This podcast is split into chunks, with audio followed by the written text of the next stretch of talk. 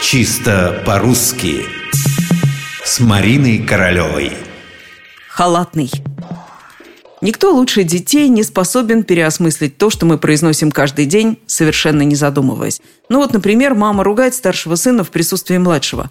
«Почему ты, Андрей, так халатно относишься к своим обязанностям?» А младший неожиданно вмешивается. «Разве у Андрюши есть халат?»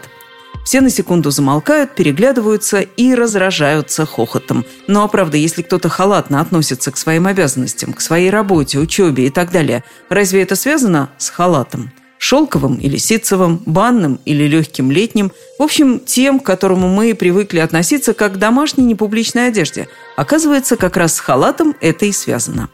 Само слово пришло к нам из тюркских языков. Что же касается прилагательного «халатный», то с ним все начиналось очень просто. В начале XIX века халатным называли то, что имело отношение к халату.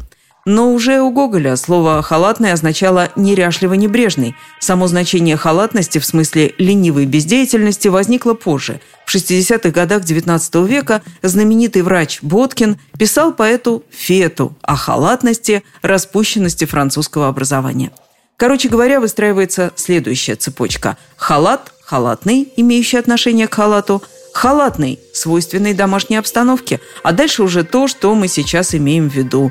По-домашнему бесцеремонный, неряшливый и просто небрежный. А вы говорите, при чем здесь халат?